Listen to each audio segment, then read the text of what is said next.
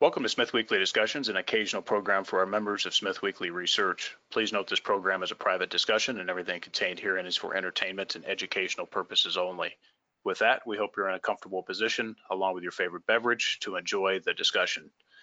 We remind our audience to examine our show notes attached to each of our shows to better understand how our program functions. Before we get into our discussion, we want to say thanks for questions coming from our audience at Smith Weekly, including Paul M, Andy S, and Michael P.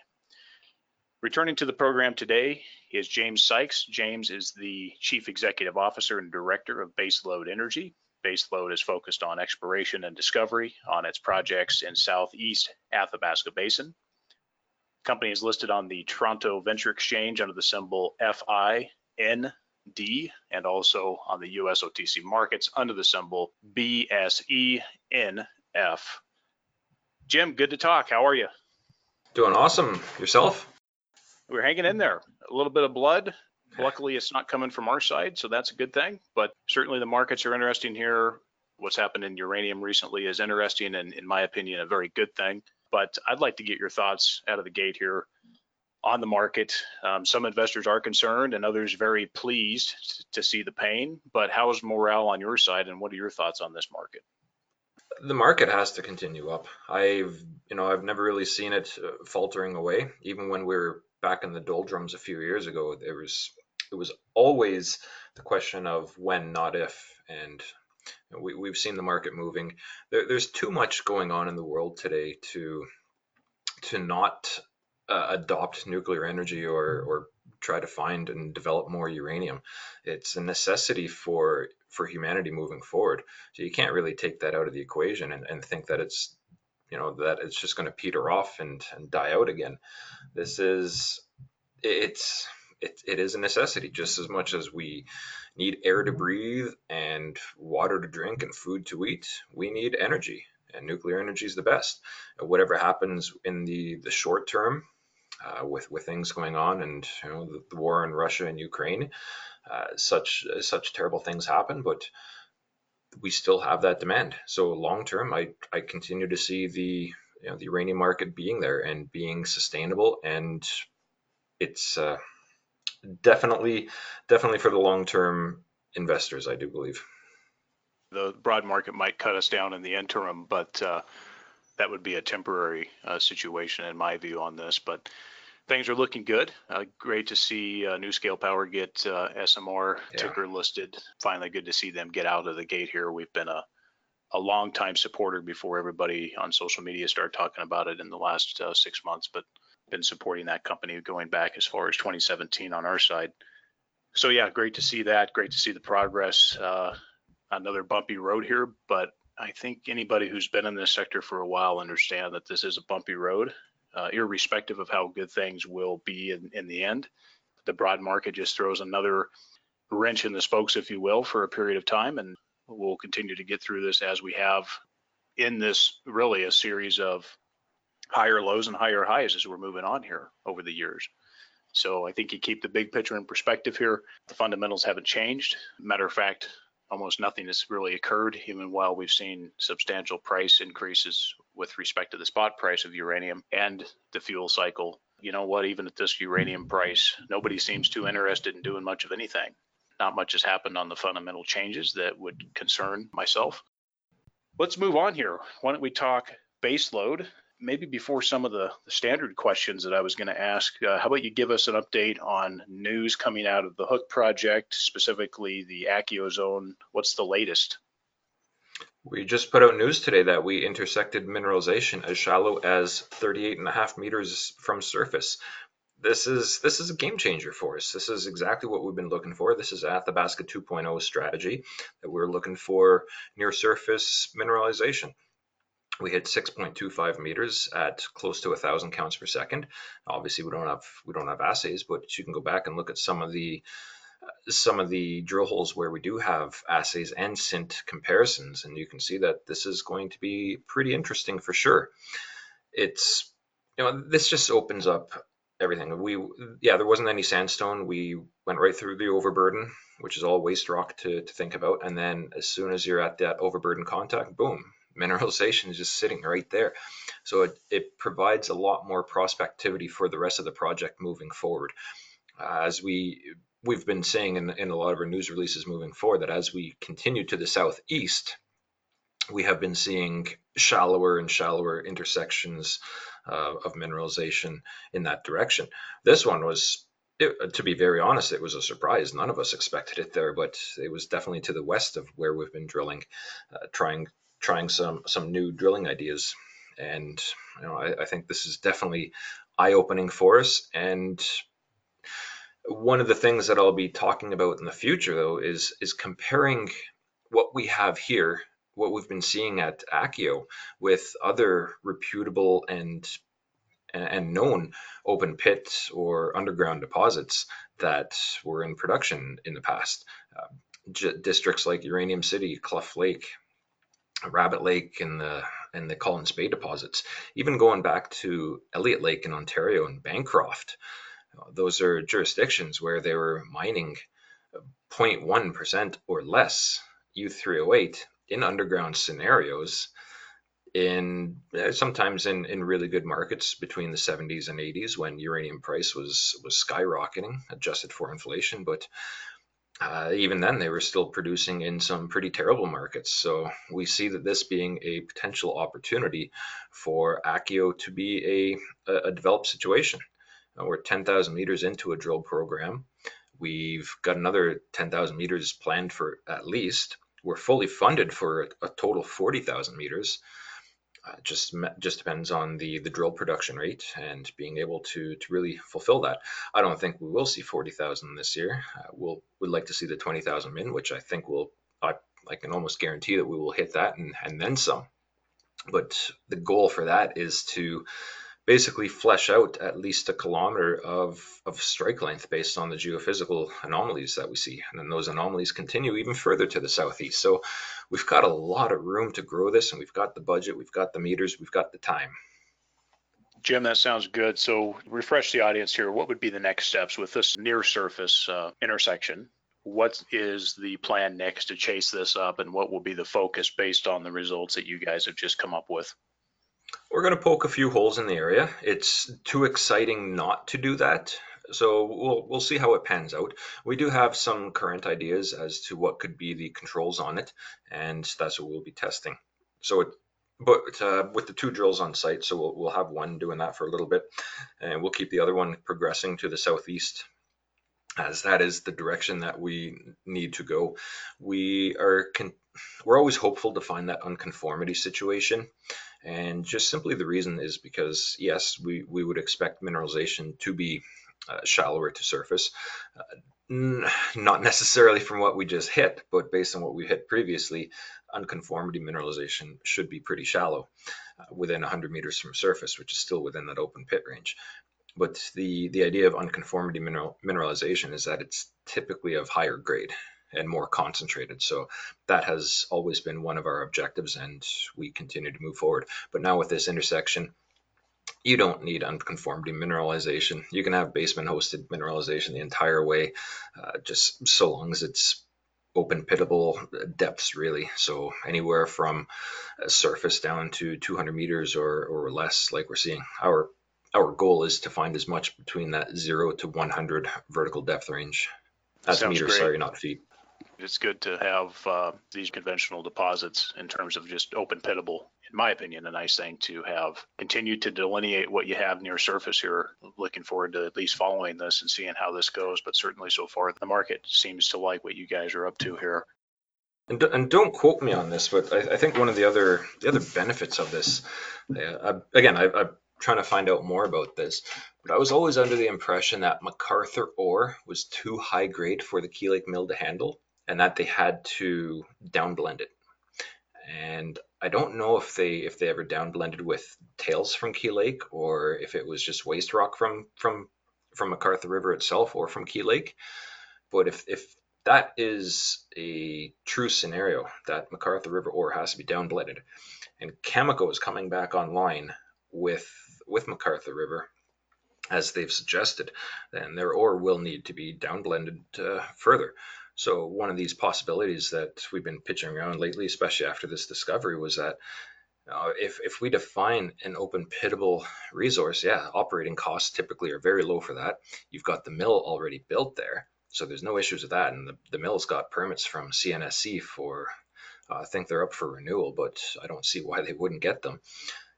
So why not have a win-win situation where you'd use the lower grades that we're seeing at Accio to downblend with the higher grades at at uh, MacArthur River? So you're downblending ore with ore, but you're also upgrading the Accio ore. So we'll, we'll see.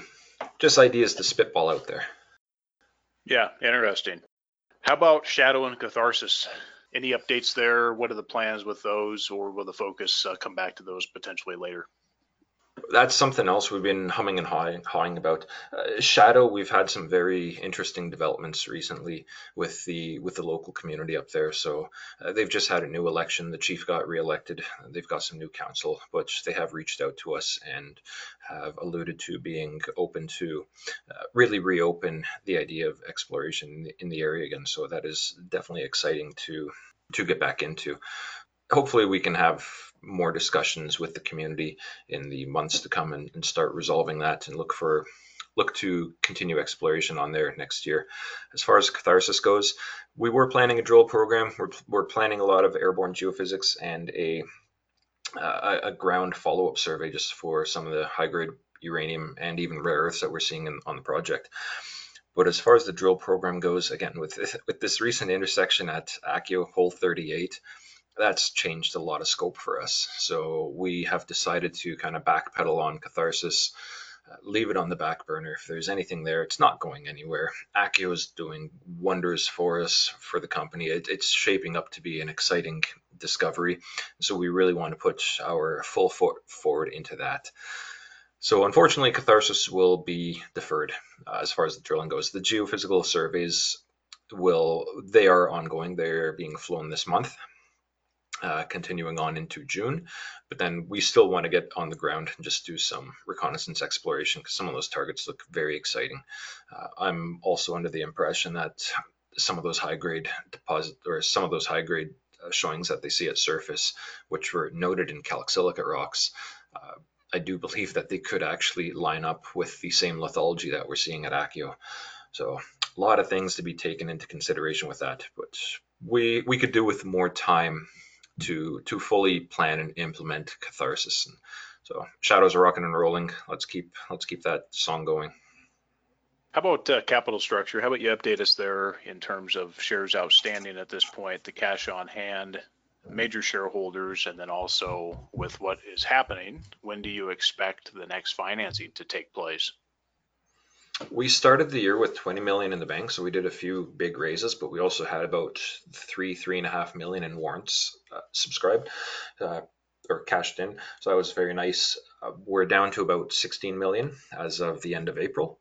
So we have our, our burn rate is quite high, to be expected with two drills operational, and we have completed about ten thousand meters of drilling. So roughly that four hundred to five hundred dollars per meter all in costs. To be expected. Uh, gas prices and diesel prices have not helped at all, though, unfortunately. And yeah, so we're still fully funded, sixteen million in the bank, and we can see it through to the rest of the year. Do we have to go back and finance this year? Probably not. We've got about one point two left in flow through commitments that we have to spend, and that's basically already done. So the rest will all be hard dollars, and we can we can hold on to those with no Uh, no necessity to ex to expend those by the end of the year. So it's it's not a big rush to get back to the market. We'd like to see the share price in, increase by that point, by the time we do go back to the market. So uh, hopefully with all the results, hopefully after twenty thousand to thirty thousand meters of drilling, we can make that happen. Right now, we've got about eighty-five million shares outstanding, uh, fully diluted. We're closer to one hundred twelve, so we've got about uh, eight, eight and a half million options outstanding, and then another nineteen million warrants outstanding as well. An average strike price of those warrants, I do believe, is around that sixty to seventy cents. Anything you want to mention on the major shareholders at this point? Sorry, uh, to be honest, there are no there are no real major shareholders. Uh, we don't have one, we don't have one institution that really does trump all the others. More recently, uh, we were we were purchased by the North Shore Global Uranium E T F, which was absolutely phenomenal. I guess, uh, you know, they, they did take a very large position in FIND. Uh, absolutely phenomenal to be recognized as a company that would fit that portfolio.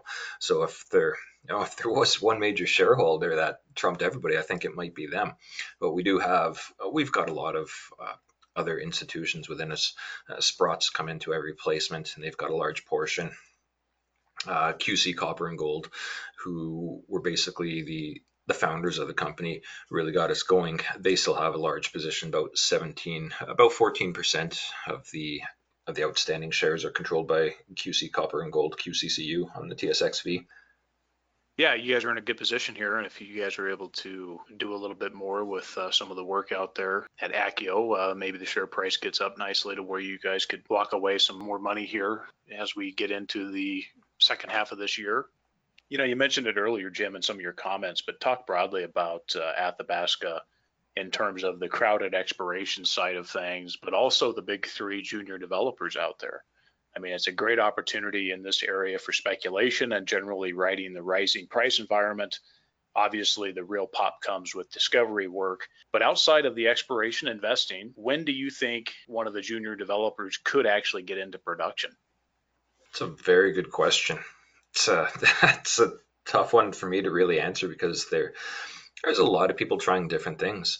Uh, Denison with their I S R approach, uh, who really knows how when they can when they can pull that off. Um, you know, Next Gen looks to be making some very big strides with Arrow. Uh, again, when it's really a question of what else do they have to get by on as far as permitting and Uh, mill, uh, what are they going to do for a mill? There's still a lot of questions that need to be asked there.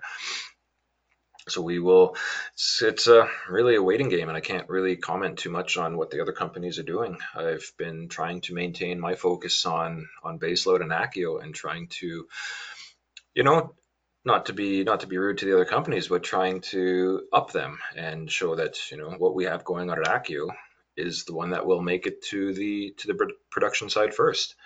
Makes sense. It's, you know, if we've got open pit material uh, with a mill right by, infrastructure, building infrastructure in the area is not too difficult at all. There's a lot of uh, there, there's a lot of easy pathways for Accio to just really propel itself. Our drilling is shallow, where we're not we're not drilling down a kilometer or, or five hundred meters or anything like that. Most of our drill holes are between two hundred fifty to three hundred meters depth. So we're, again, with it, with twenty thousand meters, we'll define a strike length of, of one kilometer at fifty meter spacing, which is pretty tight. Uh, if we if we had to go back and define some more, uh, then we then we just start infilling with twenty-five meter spacing, all towards the goals of a forty-three one oh one. Once we're at that stage, then really, you know, if things look great, then you're at uh, you're at the next steps P E A. And again, we're you'd just be looking at an open pit scenario. So. We yeah we, we hope that we can we can be the guys who can have the next deposit that goes forward in the Athabasca. Uh, we're up against yeah we are up against people who have got a big lead on us with you know with the likes of Denison and and uh, Next Gen, but also Orano working on their Sabre technology, uh, which but you look at the the tried, tested, and true of the Athabasca. What's gone from discovery into development in in the history has been open pits. It's taken them from discovery to production, production anywhere from six to twelve years. Some of these companies are already hitting those hitting those years, and they're not much further than just basically having a discovery. So this is this was Athabasca two point oh. This was our strategy getting into the space. This was our objective from day one. This is what we this is what we saw. This is what we visualized, and we're hitting it. It's good comments, you know. We're going to be able to follow this along and really see what it takes. We know what everybody's said, and we've seen the timelines. There's enough evidence and presentation materials and documents to suggest the timelines, but it'll be interesting to see how close they come to those timelines and, you know, obviously how things go in this market, of course, going forward there. But I'll point something else out about open pits in the Athabasca. Uranium City, when they were mining there, they had some open pits, but a lot of it was underground. Their average grade was about zero point two percent, and that was sixty million pounds over you know, X amount of deposits. There is what I think fourteen different deposits that they mine there for sixty million pounds, zero point two percent. What did they have to do though? They had to build a mill. Cluff Lake, uh, the, the first mines that really went into production there were the open pits. They had about ten million pounds of open pit material at zero point three percent. What did they have to do there? They needed to build a mill. Rabbit Lake, forty million pounds. I think the average grade there was about zero point nine, so it was, it was good. And then they had they had all the Collins Bay. Rabbit Lake is a Rabbit Lake and Key Lake are nice lucrative scenarios. Like MacArthur River, River would never come forward without the Key Lake mill already being there. And that's basically the same with Eagle Point and and even those Collins Bay deposits. They all needed the mills. The mills are already established. There's a mill at McLean Lake, there's a mill at Key Lake, there's a mill at Rabbit Lake. So Accio does not need the mill, which is why we think that having lower grade is not a terrible situation. Interesting points here, and we'll see what uh, what becomes of it here as we move through the cycle and who can stick to timelines and who can't, et cetera. So, well, Jim, that was pretty much all I had here. Any comments before I sign off with uh, some final questions before we wrap up? I guess one final comment, alluding to what you talked about earlier about the S M Rs. Uh, yeah, we might not be seeing the deployment here in, in the North American side of things or in the, the Western world, but the East is certainly moving forward with them.